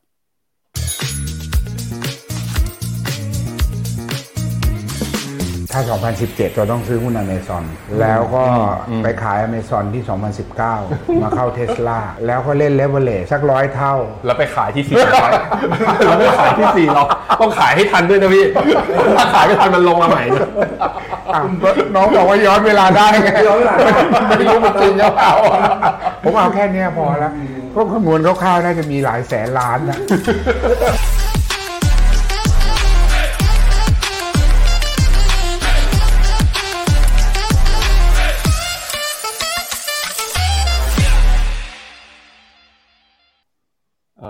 คุณผู้ชมที่ดูแล้วเป็นยังไงบ้างพิมพ์ข้อความเข้ามาคอมเมนต์หน่อยนะฮะรายการวันเสาร์ที่ผ่านมาเนี่ยเเราพาเสียป๋องนะครับพี่แบงค์กับเสียป๋องเนี่ยไปไปไปไหว้พระขอพรที่วัดเล่งเนยี่กันฮะแล้วก็เสียป๋องได้มีการเล่านะครับถึงความเชื่อที่เอามาใช้กับการลงทุนด้วยต้องบอกว่าเรายการวันเสาร์ที่ผ่านมาเนี่ยเป็นเรื่องของความเชื่อส่วนบุคคลนะครับ ก็มีทั้งคนที่เชื่อ แล้วก็คนที่อาจจะไม่ได้เชื่อกับเรื่องของโชคลางมากนะครับพี่แบงค์คุยกับเสียป๋อง แล้วเป็นยังไงบ้างครับกับตอน Mr. Messenger Talk ตอนใหม่ครับ สนุกสนุกแล้วก็ได้เห็นมุมมอง คือพี่ป๋องแกเป็นคนคิดดีทำดี และแกเป็นคนที่มีวินัยในการเทรด แล้วก็การลงทุนจริง ๆ คือ แกลงทุนจริงจังเหมือนว่ามันคือมันเหมือนที่นี่คือร้านขายของแก แกต้องเฝ้าหน้าร้านแกต้องเฝ้าหน้าจอ ผมคิดว่าคือโชคของเสียป๋องมันมาพร้อมกับการทำงานหนักของเขา มันทำให้เห็นน่ะ แค่เฉพาะเสียป๋องคนเดียวจริง ๆ ผมก็รู้จักนักลงทุนหลาย ๆ คนเนี่ย เขาปั้นพอร์ตได้ระดับร้อยล้านพันล้าน ไม่มีใครได้มาเพราะโชคช่วยอย่างเดียวจริง ๆ ทุกคนได้มาเพราะฝีมือเพราะวินัยด้วย แต่เรื่องโชคแล้วเนี่ยความที่แบบว่าแกมีสิ่งที่ยึดเหนี่ยวจิตใจนะทำให้ไอ้ช่วงเป๋ช่วงที่มีปัญหาอะไรเงี้ยก็สามารถกลับมาได้ทุกครั้ง เพราะนั้นผมก็เลยเริ่มเอียงเอียงแล้วพี่ปั๊บผมเริ่มเอียงเอียงแล้วล่าสุดเมื่อวานนี้ผมเพิ่งพาภรรยาและลูกไปไหว้พระที่วัดเล่งเน่ยี่สองก็ไปมาด้วยเหมือนกัน ก็หวังว่า แต่ว่าไม่ได้บนไม่ได้อะไรนะ แต่ก็ ไปเพื่อความสบายใจเพราะไหนๆก็เป็นวันพระแล้วด้วยเหมือนกันนะครับ ก็คุณผู้ชมไปไหนกันมาบ้างฮะวันมาค้าบูชาที่ผ่านมา แล้วคุณเชื่อเรื่องนี้มากน้อยแค่ไหน หรืออยากเห็นแขกรับเชิญคนไหนนะมาในรายการลองทักกันเข้ามาได้นะครับ ครับก็เชิญชวนนะครับ ไปดูรายการ Mr. Messenger Walk ในช่องทางต่างๆของ f i n o m e n a นะครับ ทีนี้ครับเรามาดูเรื่องของกลยุทธ์ในการลงทุนกันต่อครับ สุดสัปดาห์ที่ผ่านมานะครับสำนักข่าวบลูเบิร์กเนี่ยเพิ่งจะมีการเปิดเผยรายงานครับที่ไปสำรวจมุมมองความคิดเห็นของนักลงทุนนะครับทางบลูเบิร์กเนี่ยเขาก็บอกว่าตอนนี้มีนักทุนจำนวนหนึ่งฮะเลือกที่จะถือเงินสดนะครับ โดยเขาบอกนะครับว่า 2 ใน3ครับของนักลงทุนนะครับ ที่มีการตอบแบบสำรวจของบลูเบิร์กจำนวน 404 ราย บอกนะครับว่า ยังคงถือเงินสดอยู่เป็นสัดส่วนที่มากที่สุดของพอร์ตครับ แล้วก็เชื่อด้วยนะครับว่าการถือเงินสดเนี่ยจะให้ผลตอบแทน เป็นบวกสุทธิในปีนี้มากกว่าเอาเงินไปลงทุนอีกด้วยซ้ำนะครับ โดยบรรดานักทุนที่เลือกถือเงินสดครับเนื่องจากวิตกเกี่ยวกับสภาวะทางเศรษฐกิจนะครับที่มีความไม่แน่นอน วิตกเกี่ยวกับภาวะตลาดขาลง แล้วก็การปรับขึ้นอัตราดอกเบี้ยนะครับของธนาคารกลางสหรัฐ ตลอดจนแนวโน้มที่จะเกิดปัญหาเศรษฐกิจถดถอย ซึ่งอาจจะส่งผลอย่างหนักต่อพอร์ตการลงทุนเหมือนกับปีที่แล้วได้ โดยหัวหน้านักกลยุทธ์นะครับของ Morgan Stanley ครับออกมาเปิดเผยกับบูมเบิร์กบอกว่าดัชนี S&P 500เนี่ยอาจจะร่วงลงไปได้ประมาณ 20%นะครับเนื่องจากผลประกอบการอ่อนแอลง แล้วก็เงินสดดูเหมือนจะเป็นที่หลบภัยนะครับโดยเฉพาะอย่างยิ่งเมื่ออัตราผลตอบแทนพันธบัตรระยะสั้นของสหรัฐ สูงพอที่เอาชนะพอร์ตหุ้นแล้วก็พอร์ตพันธบัตรนะครับหรือว่าพอร์ตการลงทุนแบบ 60-40 ได้เป็นครั้งแรก ตั้งแต่ปี 2544เนี่ยแล้วก็แม้แต่บัญชีออมทรัพย์นะครับที่ผลตอบแทนสูง ก็จ่ายดอกเบี้ยใกล้แตะระดับ 4%แล้วในขณะนี้ ขณะที่ประธานเจ้าหน้าที่บริหารของ w a r d e n s Capital Advisor นะครับออกมาบอกว่า ตอนนี้ครับสนับสนุนให้นักลงทุนถือเงินสด โดยจะสามารถได้รับผลตอบแทนที่ดี ขณะที่ตลาดเนี่ยมีความผันผวนมากนะครับแล้วก็มีโอกาสอย่างมากที่การถือเงินสด ในปีนี้อาจจะให้ผลตอบแทนที่ชนะตลาดในท้ายที่สุดได้ครับพี่แบงก์ก็กลายเป็นว่าถ้าตลาดไม่เป็นใจนะครับ การออกมาอยู่ห่างๆการถือเงินสดไว้เนี่ย อาจจะเป็นเรื่องที่ดี แล้วก็ทำให้เราเนี่ยสามารถให้ผลตอบแทนชนะนะครับการลงทุนในหุ้นหรือว่าในสินทรัพย์ที่มีความเสี่ยงมากกว่าได้ อันนี้เป็นมุมมองต้องบอกเป็นมุมมองเพียงแค่ช่วงระยะเวลาหนึ่งนะครับถ้าปัจจัยต่างๆเปลี่ยนไปนักลงทุนนักวิเคราะห์เหล่านี้อาจจะเปลี่ยนมุมมองหันไปเพิ่มสัดส่วนการถือครองสินทรัพย์เสี่ยงมากขึ้นก็ได้ครับ ก็อย่างที่บอกไปครับอย่างกราฟกราฟที่ปั๊บโชว์กราฟตัว forward EPS ที่มันปรับตัวลดลงมานะบอกว่าอัตราการจ่ายปันผลของหุ้นอเมริกาปีนี้จะอยู่แถวๆประมาณสักสี่เปอร์เซ็นต์ที่ปั๊บไม่เกินนี้ครับ โดยเฉลี่ยนะโดยเฉลี่ย แล้วตอนนี้ bond yield สิบปี เมื่อกี้ผมบอกไปแล้ว bond yield สิบปีสหรัฐตอนนี้นะเทรดอยู่ที่สามจุดเก้า bond yield สองปีอยู่ที่สี่จุดแปดอยากได้ปันผลจากหุ้นอาจจะได้แถวๆปีนี้สี่เปอร์เซ็นแต่ถ้าเอาเงินไปฝากสองปีนะพันธบัตรสหรัฐได้ได้สี่จุดแปดพอคิดอย่างนี้คนที่ไม่ได้มองอัพไซด์หุ้นเยอะอะพี่ปั๊บไม่ได้คิดว่าหุ้นจะขึ้นไปไหนเยอะอยากได้แค่ปันผลเขาก็อาจจะคิดว่าอ้าวแล้วทำไมฉันต้องไปซื้อหุ้นด้วยงั้นฉันมาถือตราสารหนี้ไม่ดีกว่าเหรอ อันนี้มันเป็นมุมที่ชัดมากว่าดอกเบี้ยนั้นมีผลกับตลาดหุ้นและสินทรัพย์เสี่ยง เพราะว่าสินทรัพย์ที่เสี่ยงต่ำให้อัตราที่ผลตอบแทนที่เพิ่มขึ้น คนก็จะเริ่มโยกเงินเป็นเรื่องปกติ อันนี้เพราะนั้นจนกว่าจนกว่าเศรษฐกิจอเมริกสมมติอเมริกานะ เข้าสู่ recession แล้วเฟดเลิกส่งสัญญาณความเหี่ยวแล้วกลับมาเป็นพิราบกลับมาโดฟแล้วลดดอกเบี้ยลงมา เมื่อนั้นนะตลาดหุ้นอเมริกาอาจจะมีขาเพราะว่า จะเริ่มหาจุดต่ำสุดได้ แล้วจะเริ่มกลับไปเป็นขาขึ้นได้ มื่อนั้นความน่าสนใจในตลาดหุ้นนะจะกลับมาอย่างสูง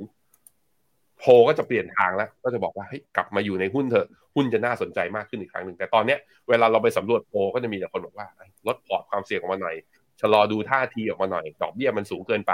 ก็จะอยู่ที่โทนประมาณนี้ แต่ในมุมผมคือถ้าเราลงทุนในระยะยาว นี่คือ cycle ที่เราต้องผ่าน ถ้าคุณไม่ได้มีเวลาที่แบบว่าต้องมาแบบว่าพอร์ตแบบ ใหญ่ๆอะต้องมาโยกเงินระหว่างเงินสดกับหุ้นโยกไปโยกมา แล้วคุณไม่รู้กับ timing เศรษฐกิจผมคิดว่าการจัด asset allocation ไว้นะ แล้วข้าม cycle นี้ไปให้ได้ก็คือสิ่งที่ควรทำนะครับ ครับอย่างที่บอกไปนะครับเขาไปถามนักลงทุนนะครับจำนวน 404 ราย แล้วก็เป็นผู้จัดการกองทุนด้วยนะครับ ถามว่าการถือเงินสดในพอร์ตเนี่ยจะผลตอบแทนสุทธิแล้วเป็นบวกหรือเปล่า จะเห็นว่ามากกว่า 65%นะครับทั้งฝั่งที่เป็น professional แล้วก็ retail investor เนี่ย บอกว่าการมีเงินสดในพอร์ตไว้ จะช่วยหนุนพอร์ตให้เป็นบวกได้นะครับ แล้วก็ตอนนี้ครับเขาก็ถามว่าอ่าแล้วเขาคิดว่าต่อไปเนี่ยการลงทุนแบบ Active Fund นะครับจะเติบโตต่อไปได้แค่ไหนคำถามที่เขาถามคือเขาถามว่า คิดว่าอีก 10 ปีต่อไปข้างหน้านะครับ กองทุนแบบ Active Fund เนี่ย จะหายไปหรือเปล่า อืมน่าสนใจนะครับ มีนักทุนจำนวนหนึ่งที่เชื่อว่า กองทุนแบบ Active Fund นะครับ ในประมาณ 10 ปีข้างหน้าอาจจะหายไปครับ คนที่เชื่อแบบนั้นอืมก็คือเป็นพวก Senior Management หรือว่าเอ่อคนที่เป็นคนทำงานอยู่ในฝั่งของ Asset Allocation นะฮะในเอ่อมุมมองที่เป็นเจ้าหน้าที่ระดับสูงเลยเนี่ยครึ่งครึ่งๆเลยครับ เชื่อว่ามีโอกาสที่ Active Fund เนี่ยอาจจะหายไปใน 10 ปีข้างหน้าอ่าคนที่ฝั่งเป็นฝั่ง sell side trader นะครับก็อยู่ที่ประมาณ 40%ครับฝั่งเซลล์ฝั่ง Risk Manager Retail Investor มองโอกาสที่กองทุน Active Fund จะหายไปอยู่ที่ประมาณ 30%นะครับ คนที่เชื่อน้อยที่สุดครับคือฝั่งของ buy side trader ครับเขาบอกว่ามีโอกาสน้อยมากครับที่กองทุนแบบ active fund เนี่ยจะหายไปนะครับยังคงมีอยู่ยังคงน่าสนใจ แล้วก็ยังคงจำเป็นอยู่ครับ แล้วเขาก็ไปถามต่อนะครับว่าอ่าถ้าหากว่ากองทุนแบบ active fund เนี่ยจะมีอยู่ต่อไปนะครับใน 10 ปีข้างหน้า สาเหตุจะเป็นเพราะอะไร ส่วนใหญ่เนี่ยก็เชื่อว่ามันเป็นเรื่องของการ outperform ครับ outperformance ให้ผลตอบแทนที่ดีกว่าตลาด การมุ่งหาอัลฟาการเอาชนะตลาดนะครับการสร้างผลกำไร ก็เป็นมุมมองที่น่าสนใจนะครับว่า อนาคตครับ พอมีตัวเลือกต่างๆ เพิ่มมากขึ้นกองทุนแบบ Active Fund จะปรับตัวได้ยังไง แล้วก็ยังเป็นกลยุทธ์ที่สามารถเอาชนะตลาดได้ในระยะยาวอยู่หรือเปล่าครับ จากมุมมองการลงทุนไปแล้วนะครับ ทีนี้พาคุณผู้ชมไปดูกันที่ความเคลื่อนไหวของบริษัทจดทะเบียนหน่อยฮะช่วงนี้นะครับจะเห็นว่าอุตสาหกรรมรถยนต์ไฟฟ้าครับมีการแข่งขันกันอย่างดูเดือดมากนะครับเริ่มตั้งแต่การเอาเทคโนโลยีการเอาฟังก์ชันต่างๆ มาปรับใช้ในรถยนต์รุ่นใหม่ จนล่าสุดเนี่ยกลยุทธ์นะครับในการแข่งขันของรถยนต์ไฟฟ้า เริ่มจะมีการเปลี่ยนแปลงไปจนกลายเป็นการทำสงครามราคาเป็นที่เรียบร้อยแล้วครับ ล่าสุดนะครับเทสลามีการประกาศหันราคา รถยนต์ลงนะครับสองรุ่นฮะในสัดส่วนอยู่ที่ประมาณ 4-9%ครับเพื่อเป็นการหวังนะครับกระตุ้นยอดขายด้วยครับ โดยสำนักข่าว VOA นะครับก็รายงานบอกว่าเทสลาตอนนี้เนี่ยเขามีการปรับราคารถยนต์ของเทสลานะครับลงไปต่อครับ โดยเทสลามีการหันราคารถยนต์นะครับรุ่นที่แพงที่สุด 2 รุ่นของบริษัทลงประมาณ 4-9%นะครับอ้างอิงตามเว็บไซต์ของ Tesla ครับเขาบอกว่าเป็นการประกาศขึ้นหลังจากที่คุณอีลอน มัสครับออกมาส่งสัญญาณครับว่า การปรับลดราคาในรอบที่ผ่านมาเนี่ยได้เข้าไปช่วยกระตุ้นนะครับ ให้ยอดขายของ Tesla ฟื้นตัวปรับตัวเพิ่มมากขึ้นครับโดยนี้ถือเป็นการปรับลดราคานะครับ ครั้งที่ 5 ของ Tesla ในปีนี้ครับ โดย Tesla รถยนต์รุ่น Model S เนี่ยจะมีการปรับลงไป 4% Model X นะครับปรับตัวลงไป 9%แล้วก็เอ่อ Model S นะครับรุ่นเริ่มต้นเนี่ยราคาก็จะปรับลดลงไปนะครับ ประมาณ 5,000 ดอลลาร์ครับมาอยู่ที่ 89,900 ดอลลาร์ ส่วนรุ่น Model X นะครับรุ่นเริ่มต้นก็จะลดลงมาอยู่ที่ 99,900 ดอลลาร์นะครับ คุณอีลอน มัสได้ย้ำนะครับบอกว่า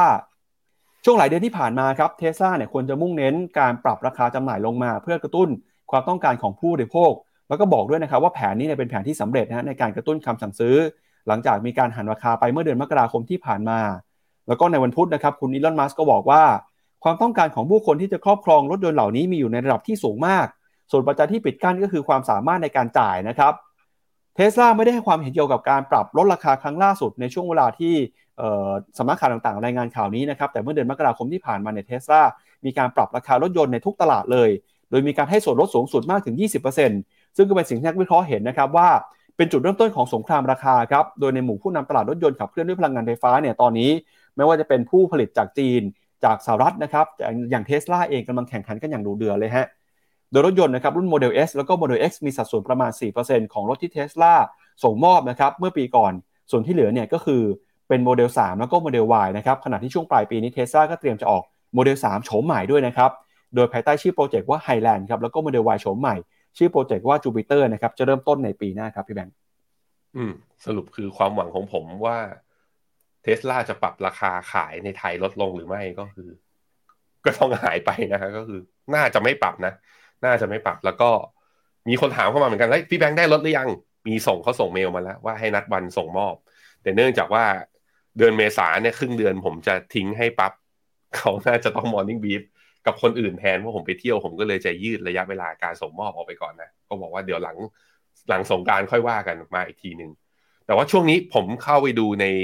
ก๊วน Tesla Thailand ก็จะเห็นนะว่ารถเทสลาเนี่ยมี bug คือแบบว่าอยู่ดีๆ สตาร์ทไม่ติด มีปัญหาเรื่องเอ่ออยู่ดีรถดับ แล้วก็กลางทางเลยแล้วก็หายไป คือ ต้องถึงขั้นเอารถมายกอะ่ะ แล้วก็เอาไปเข้าศูนย์ซ่อมเนี่ย มีอยู่หลายคันทีเดียวเหมือนกัน ใครที่ได้เทสลามาแล้ว เป็นยังไงกันบ้าง เห็นแล้วกังวลเหมือนกันว่า เอ๊ะรถ EV ใช้ตั้งแต่ตอนแรก ๆ เนี่ยจะเจอปัญหาหรือเปล่านะฮะอะก็ต้องมาเอาใจช่วยกันแต่ว่าสำหรับผมก็เห็นเสียงส่วนใหญ่เหมือนกันว่า คนที่ใช้เทสลาตั้งแต่ตอนเกรที่นำเข้าเกรมาเขาก็บอกว่าโอ้ใช้แล้วก็ติดใจ ใช้แล้วก็แบบว่าไม่อยากจะกลับไปใช้ไอ้รถยนต์น้ำมันอีกเลย ก็มีเหมือนกันมีสองมุมมองก็แล้วแต่กันไปนะครับครับเดี๋ยวเรามาดูราคาที่ปรับลงมาในรอบนี้ในสหรัฐอเมริกาหน่อยนะครับว่าปรับลดลงไปเยอะแค่ไหนครับอย่างที่เราบอกไปนะครับว่าปรับด้วยกันทั้งหมดมีอยู่ 4 รุ่นนะครับโมเดล S ตอนนี้เนี่ยราคาลดลงไปแล้วเอ่อจากเดือนมกราคมนะครับ 14% Model S ลดลงไป 19%นะฮะแล้วก็ Model X เนี่ย 17% X Plaid เนี่ย 21% รอบนี้ปรับราคาลงมาตั้งแต่ 5-8%เลยครับพี่แบงก์ก็ถือว่าผ่านไปเดือน 2 เดือนนี่ราคาปรับลงมาเยอะนะฮะถึง 20%เลยนะครับ อืมครับผม แต่มันก็อยู่ใน mission ของ Elon Musk อยู่แล้วก็คือว่าราคานั้นมันมีผลกับอ่าผู้บริโภคแน่นอนนะฮะ และยิ่งเศรษฐกิจแบบนี้ ยิ่งราคาถูกกว่าคนที่จะใช้รถใช้ถนนนะเขาก็เลือกรุ่นที่เขาคิดว่ามันสมเหตุสมผลและคุ้มค่าทางราคามากกว่านะครับ ครับอะไปดูราคาหุ้นของเทสลาหน่อยว่าเป็นยังไงบ้างครับ ครับผมหุ้นเทสลาเมื่อคืนนี้ลบไปสองเปอร์เซ็นต์นะพี่ปักตอนนี้อยู่ต่ำกว่าเส้นค่าเฉลี่ย 20 วัน อยู่ที่ 1,000อะ193.81 นะฮะ จุดสูงสุดของเทสลาเนี่ยในรอบนี้ยังขึ้นมาไม่ถึงเส้นค่าเฉลี่ย 200 วันนะ แล้วก็นี่ตอนนี้อยู่ในขาของการปรับตัวย่อ เนื่องจากว่าเนี่ย sell signal ใน MACD ก็กดมาตั้งแต่วันที่ 22 กุมภาแล้ว หลังจากนี้ไปนะครับ ถามว่าจะเป็นยังไงบ้าง การยืนต่ำกว่าเส้นค่าเฉลี่ย 20 ก็แปลว่า ยังมีโอกาสปรับฐานลงต่อนะครับสำหรับเทสลาซึ่งถ้าดูเอาใกล้ ๆ เลยเทสลาแนวรับ ใกล้ ๆ เลย เอาจุดนี้นะ ถึงตรงนี้ เส้นค่าเฉลี่ยคือวันที่หกสิบจุดแปดคือที่หนึ่งหนึ่งร้อยเจ็ดสิบสามเหรียญเป็นแนวรับแรกสำหรับความเห็นของผมนะ หรือรับตรงเส้นค่าเฉลี่ยหนึ่งร้อยวันก็ได้หนึ่งเส้นค่าเฉลี่ยหนึ่งร้อยวันอยู่ที่หนึ่งร้อยเจ็ดสิบเจ็ดจุดเจ็ดเจ็ดแหมเลขสวยทีเดียว เลขเจ็ดช่วงนี้มาแรงนะครับ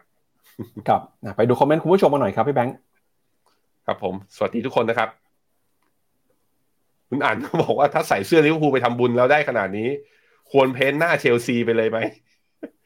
ผมว่ารปภข้างหน้าวัดน่าจะไม่ให้เราเข้านะฮะอย่าไปทำอย่างนั้นนะครับ คุณซินจิก็บอกว่าเฉลยโมเดลของเทสลาที่ราคาไม่ถึงล้านก็คือโมเดลนี้แหละ แต่ลดราคาลงจนต่ำล้าน โอ้โห โหดไป คนซื้อไปก่อนไม่เจ็บ ไม่เจ็บปวดแล้วฮะมี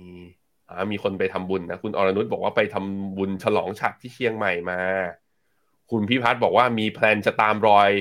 เสียป๋องนะ ไปไหว้เจ้าแม่ทับทิมที่ตาคลีด้วยอ่าเนี่ยคุณ moving on เขาบอกว่าเชื่อว่ากว่าเขาจะมาถึงวันนี้ต้องทำกันบ้านหนักมากๆ เซียนหลาย ๆ คนเลยเท่าที่ฟังมาใช่ครับ เห็นด้วยครับ บทสนทนากับพี่ป๋องไปเนี่ย ที่ไม่ได้ออกอากาศก็มีจำนวนหนึ่งนะ เอาไว้มีโอกาสเดี๋ยวเขาเป็นเขาเรียกว่าเป็น behind the scene อะไรเงี้ย โอ้พี่ป๋องเป็นผู้ชายที่เก่งมากๆและน่ารักมากๆ มีวินัยมากๆนะครับเออคุณไลออนบอกจะไปไหว้ไอ้ไข่แล้วแต่แล้วเอาตามที่เราศรัทธานะฮะวันนี้เราจะไม่มีคุยเรื่องมุมมองตลาดกันเลยเหรอฮะ ตอนนี้มีแต่เรื่องฟุตบอเรื่ลองเออเรื่องฟุตบอลเรื่องทำบุญสายมูครับกันทั้งหมดเลย ครับ อะคนนี้นี่คุณสลาตันเขาบอกว่า ขอดูกราฟ BABA ให้ที โอเคอะไปดู BABA กัน BABA เอาที่ New York Stock Exchange แล้วกันนะครับทุกคน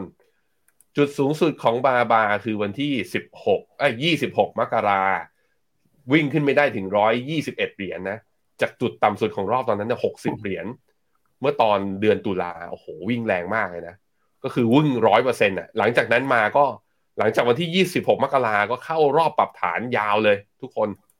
ยาวลงมาจนล่าสุดเมื่อวานนี้ปิดที่ราคาแปดสิบเก้าต่ำกว่าเส้นค่าเฉลี่ยหนึ่งร้อยวันลงมา หลุดสองร้อยวันแล้วก็หลุดหนึ่งร้อยวันลงมาด้วย ถ้าดูเป็นฟิโบนัชชี retracement ตรงนี้เหมือนจะครึ่งทางพอดีนะ เดี๋ยวผมปะลองลากให้เร็วๆอะอยู่ที่ฟิโบนัชชีห้าสิบเปอร์เซ็นต์คือลงมาครึ่งทางของขาที่ขึ้นไปพอดี ถ้าลงมาอีกก็จะมี 38.2อยู่ที่ 84 เหรียญจดไว้ 80ไอ้82 เหรียญ82 เหรียญถ้าเห็นตรงนี้แล้วเชื่อว่าบาบาเป็นขาขึ้นตรงนี้น่าซื้อแล้ว เพราะว่า MACD เริ่มมีการวกแล้ว แล้วก็ RSI เนี่ยลงมาอยู่ที่โซนโอเวอร์โซนแล้วพร้อมที่จะดีดขึ้นด้วยเหมือนกัน ผมคิดว่าถ้าจีนนะ ถ้าห่างเสียงดีดได้ CSI 300 ดีดได้ หุ้นจีนที่ตลาดอเมริกาก็ต้องดีดได้ด้วยสิเพราะนั้นก็หวังกันรอบหน้านะฮะ ถ้าไม่รู้ว่าไอ้บาบาจะเป็นยังไง ก็ใช้วิธีคือซื้อกองทุนไปเฉลี่ยหลาย ๆ ตัวไปนะครับ ครับพาคุณผู้ชมไปดูต่อครับกับประเด็นเรื่องของเศรษฐกิจในประเทศกันบ้างนะครับ เมื่อวานนี้ครับทางธนาคารแห่งประเทศไทยนะครับ สถาบันวิจัยป่วยเนี่ยได้มีการเปิดเผยข้อมูลครับ เรื่องของหนี้ครัวเรือนของไทยครับ ผ่านบทวิจัยเรื่องหนี้ครัวเรือนไทยวิกฤตแค่ไหนทำไมไม่ควรมองข้ามนะครับ โดยสถาบันวิจัยป่วยเนี่ยก็บอกว่า นี้ครัวเรือนของไทยครับเป็นปัญหาคู่สังคมที่หลายคนต้องคุ้นหูกันอยู่แล้วนะครับแต่ถามว่าปัญหานี้ของเราน่ากังวลหรือเปล่าเนี่ยต้องมาดู 2 เรื่องครับเรื่องที่ 1 ก็คือ1ครับคนไทยมีหนี้เยอะแค่ไหนกับ 2 คือสถานการณ์นี้ของคนไทยเนี่ยรุนแรงแค่ไหนนะครับโดยถ้าดูจากคนไทยมีหนี้เยอะแค่ไหนก็ต้องบอกว่าจากข้อมูลสินเชื่อที่อยู่ในระบบนะครับที่อยู่ในเครดิตบูโรณเดือนมีนาคมปีที่แล้วเนี่ยพบว่าคนไทยมีหนี้สูงถึงนะครับ 37%เลยฮะหรือว่าประมาณ1ใน3 ของประชากรไทยนะครับหรือว่าประมาณ 25 ล้านคนเพิ่มขึ้นมาจากปี 60 นะครับที่สัดส่วนอยู่ที่ 30%แล้วก็คนมีหนี้เนี่ยก็เพิ่มมากขึ้นมาเรื่อยๆครับนอกจากนี้นะครับคนไทยก็ยังมีหนี้ในปริมาณที่สูงด้วย โดยประมาณ 57%ของคนไทย มีหนี้นะครับมีหนี้เกิน 1 0 0 0 0แบาท แล้วก็กลุ่มที่มีหนี้เกิน 1 ล้านบาทเนี่ยมีถึง 14%โดยมูลค่าหนี้เฉลี่ยต่อคนอยู่ที่ 520,000 บาท แล้วก็ในภาพรวมนะครับมูลค่าหนี้ของคนไทย เพิ่มขึ้นมาเป็นเกือบ 2 เท่าตัวในช่วง 10 ปีที่ผ่านมา แล้วถ้าหากว่าดูสัดส่วนนะครับคนที่มีหนี้แยกตามจำนวนบัญชีเนี่ยก็จะพบว่าคนไทยมีหนี้เฉลี่ย 3 บัญชีต่อคนนะครับแล้วก็ 32%ของคนไทย มีหนี้4บัญชีขึ้นไป แล้วถ้าหากว่าไปดูสัดส่วนนะครับของคนที่มีหนี้ก็จะพบว่าหนี้ที่เกิดขึ้นเนี่ยเป็นหนี้ส่วนบุคคลนะครับสินเชื่อส่วนบุคคล 39%หนี้บัตรเครดิต 29% หนี้การเกษตร 12%หนี้รถยนต์ 10%หนี้บ้าน 4%หนี้ธุรกิจ 2%แล้วก็หนี้มอเตอร์ไซค์นะครับ 2%ครับ โดย 2 ใน 3 ของบัญชีหนี้ครัวเรือนทั้งหมดของไทยอาจจะเป็นสินเชื่อที่ไม่สร้างรายได้ ประกอบไปด้วยสินเชื่อส่วนบุคคลนะครับ บัตรเครดิต แล้วก็สินเชื่อนะครับเอ่อที่เกิดขึ้นมาต่อไปเนี่ยก็มีโอกาสที่จะเกิดเป็นหนี้เสียด้วยครับ โดยสัดส่วนของคนไทยที่มีหนี้เสียนะครับ พบว่าเป็นหนี้1ใน 5 ของคนไทยเป็นหนี้เสียครับ โดย 20%ของคนที่เป็นหนี้เนี่ยเป็นหนี้ในบัตรเครดิตบูโรที่กำลังประสบกับปัญหานะครับก็เมื่อเปรียบเทียบกลุ่มต่างๆเนี่ยพบว่ากลุ่มเกษตรกรและผู้มีรายได้น้อยครับเป็น 2 กลุ่มที่มีสัดส่วน ภาระหนี้ต่อรายได้ที่สูง โดยเกษตรกรครับมีสัดส่วนหนี้ต่อรายได้อยู่ที่ 34%คนที่มีรายได้น้อยนะครับมีหนี้ต่อรายได้อยู่ที่ 41%ครับซึ่งก็เป็น 2 กลุ่มที่มีความน่ากังวลมาก แล้วก็ข้อมูลนี้เนี่ยไปสอดคล้องกันกับข้อมูลของสภาพัฒน์นะครับที่เพิ่งเปิดเผยออกมาในสัปดาห์ที่แล้วครับ โดยบอกว่าการขยายตัวของสินเชื่อบัตรเครดิตเนี่ยเป็นผลมาจากกิจกรรมทางเศรษฐกิจนะครับพฤติกรรมของประชาชน แล้วก็รวมไปถึงนะครับปัญหานี้เนี่ยก็มีโอกาสที่จะปรับตัวขึ้นมาเป็นหนี้เสียด้วย เพราะฉะนั้นยังมีความจำเป็นนะครับที่ต้องเข้ามาดูแลแล้วก็เรื่องของระมัดระวังการจับจ่ายใช้สอยในช่วงนี้ครับพี่แบงค์อืมครับผมเทคนิคในการลดหนี้นะอย่างที่หนึ่งถ้าคุณเป็นหนี้บัตรเครดิตอยู่คืออย่าจ่ายขั้นต่ำ เพราะเมื่อคุณจ่ายขั้นต่ำไป คุณจะโดนดอกเบี้ยต่อเดือนเนี้ยมันทบไปเรื่อยๆ แล้วทำให้กว่าที่คุณจะชำระครบหมดนั้น มันจะทบต้นไปคือดอกเบี้ยมันจะเยอะกว่า เพราะฉะนั้นพยายามจ่ายให้ครบกำหนดอันนี้คือเรื่องที่หนึ่งเรื่องที่สองคือวิธีการจ่ายหนี้นะ สมมุติว่าเขาบอกว่าเป็นเงินอินซอเป็นรายเดือน คุณลองขยันซอยมันลงมา เดือนหนึ่งมันมีสี่สัปดาห์ใช่ไหมลองจ่ายเป็นสองสัปดาห์ครั้งหนึ่งมันจะสามารถลดดอกเบี้ยเนี่ยที่คุณด้วยเงินเท่ากันนะ สมมุติว่าคุณมี ดอกอ่าคุณต้องจ่ายอยู่เดือนละประมาณห้าพันผ่อนหนี้อยู่เดือนละห้าพันลงแบ่งไปเลยสองสัปดาห์สองพันห้าอีกอีกอีกอีกสองสัปดาห์สองพันห้าเงินก้อนเดียวกัน แต่มันจะไปลดเงินไอ้ลดเงินต้นได้เร็วกว่า นั้นลองซอยครับ ซอยเงินก้อนที่จะคืนหนี้ออก อย่างที่สามคือ ถ้าคุณมีในมีหลาย ๆ ที่หรือดอกมันเยอะคุยกับธนาคารครับ แล้วรีไฟแนนซ์มันรวมกันออกมาแล้วคือไปต่อรองแล้วสามารถไปรอมหนี้ได้ ก็ทำได้เหมือนกันอย่างสุดท้ายนะ ยังไงก็ต้องลดค่าใช้จ่าย ถ้าคุณมีหนี้อยู่ว่าเอาใจช่วยทุกคนนะ เห็นตัวเลขที่ไม่ว่าจะเป็นหน่วยงานรัฐคนไหนประกาศออกมาเรื่องหนี้เนี่ย น่าเป็นห่วงจริง ๆ ว่าคนไทยเราเกษียณไปเนี่ยเงินจะไม่พอหลังเกษียณแล้วแถมเทคโนโลยีนะชีวิตเราจะยืนยาวขึ้นด้วย เพราะนั้นการเตรียมตัวหลังเกษียณด้วยการลงทุนนะด้วยการเจียดเงินมาลงทุน เพื่อให้ตัวเองเนี่ยสบายในระยะยาวเป็นสิ่งที่ต้องทำก็อยากให้ทุกคนครับเชิญชวนทุกคนลงทุนนะโดยเฉพาะลงทุนผ่านแพลตฟอร์ม FINNOMENA นะครับ ครับ ก่อนจากกันไปวันนี้นะครับอยากเชิญชวนคุณผู้ชมครับมาติดตามงานสัมมนาของ FINNOMENA นะครับกับงานสัมมนาพิเศษ Ahead of the Market นะครับจับจังหวะตลาดกับ 5 โอกาสการลงทุน Topic by Phenomena นะครับงานนี้จัดขึ้นวันพุธที่ 15 มีนาคมนะครับจัดขึ้นเป็นงานแบบออฟไลน์นะครับที่ Phenomena Office ครับชั้น 2 อาคาร A โครงการบล็อก 28 นะครับจัดตั้งแต่ 6 โมงเย็นจนถึง 2 ทุ่มนะครับในช่วงสัปดาห์หน้าใครที่สนใจเข้าไปดูข้อมูลลงทะเบียนได้ที่เว็บไซต์ phenomena.com ครับครับ แล้วก็วันนี้นะครับก่อนจากกันไปครับอยากเชิญชวนคุณผู้ชมนะครับ มาดูรายการดีๆ ของ FINNOMENA นะครับอีกหนึ่งรายการครับ ก็คือรายการ Wealth Navigator ครับเราออกอากาศกันไปนะครับในช่วงของวันอาทิตย์ที่ผ่านมานะครับ ก็ใครที่สนใจเนี่ยดูกันได้เดี๋ยวเราทิ้งท้ายไฮไลท์กันนะครับกับรายการวันนี้เลยครับ และนี่ก็เป็นทั้งหมดนะครับของรายการข่าวเช้า Morning Brief วันนี้นะครับเราสองคนและทีมงานลาไปก่อน เดี๋ยวเพิ่งปิดไปนะครับดูไฮไลท์ของ Wealth Navigator ก่อนแล้วพรุ่งนี้กลับมาเจอกันใหม่วันนี้สวัสดีครับ สวัสดีครับ ในโลกของการลงทุนทุกคนเปรียบเสมือนนักเดินทาง คุณล่ะเป็นนักเดินทางสายไหน การลงทุนทุกรูปแบบเคยลองมาหมดแล้ว ทั้งกองทุนหุ้นพอร์ต แต่ก็ยังมองหาโอกาสใหม่ๆเพื่อผลตอบแทนที่ดีขึ้น แต่ไม่รู้จะไปทางไหน ให้ FINNOMENA Exclusive บริการที่ปรึกษาการเงินส่วนตัว ที่พร้อมช่วยให้นักลงทุนทุกคนไปถึงเป้าหมายการลงทุน สนใจสมัครที่ f i n o m e f i n o m e n a e x c l u s i v e หรือ line at f i n o m i n a p o r t คำเตือนผู้ลงทุนควรทำความเข้าใจลักษณะสินค้า เงื่อนไขผลตอบแทน และความเสี่ยงก่อนตัดสินใจลงทุน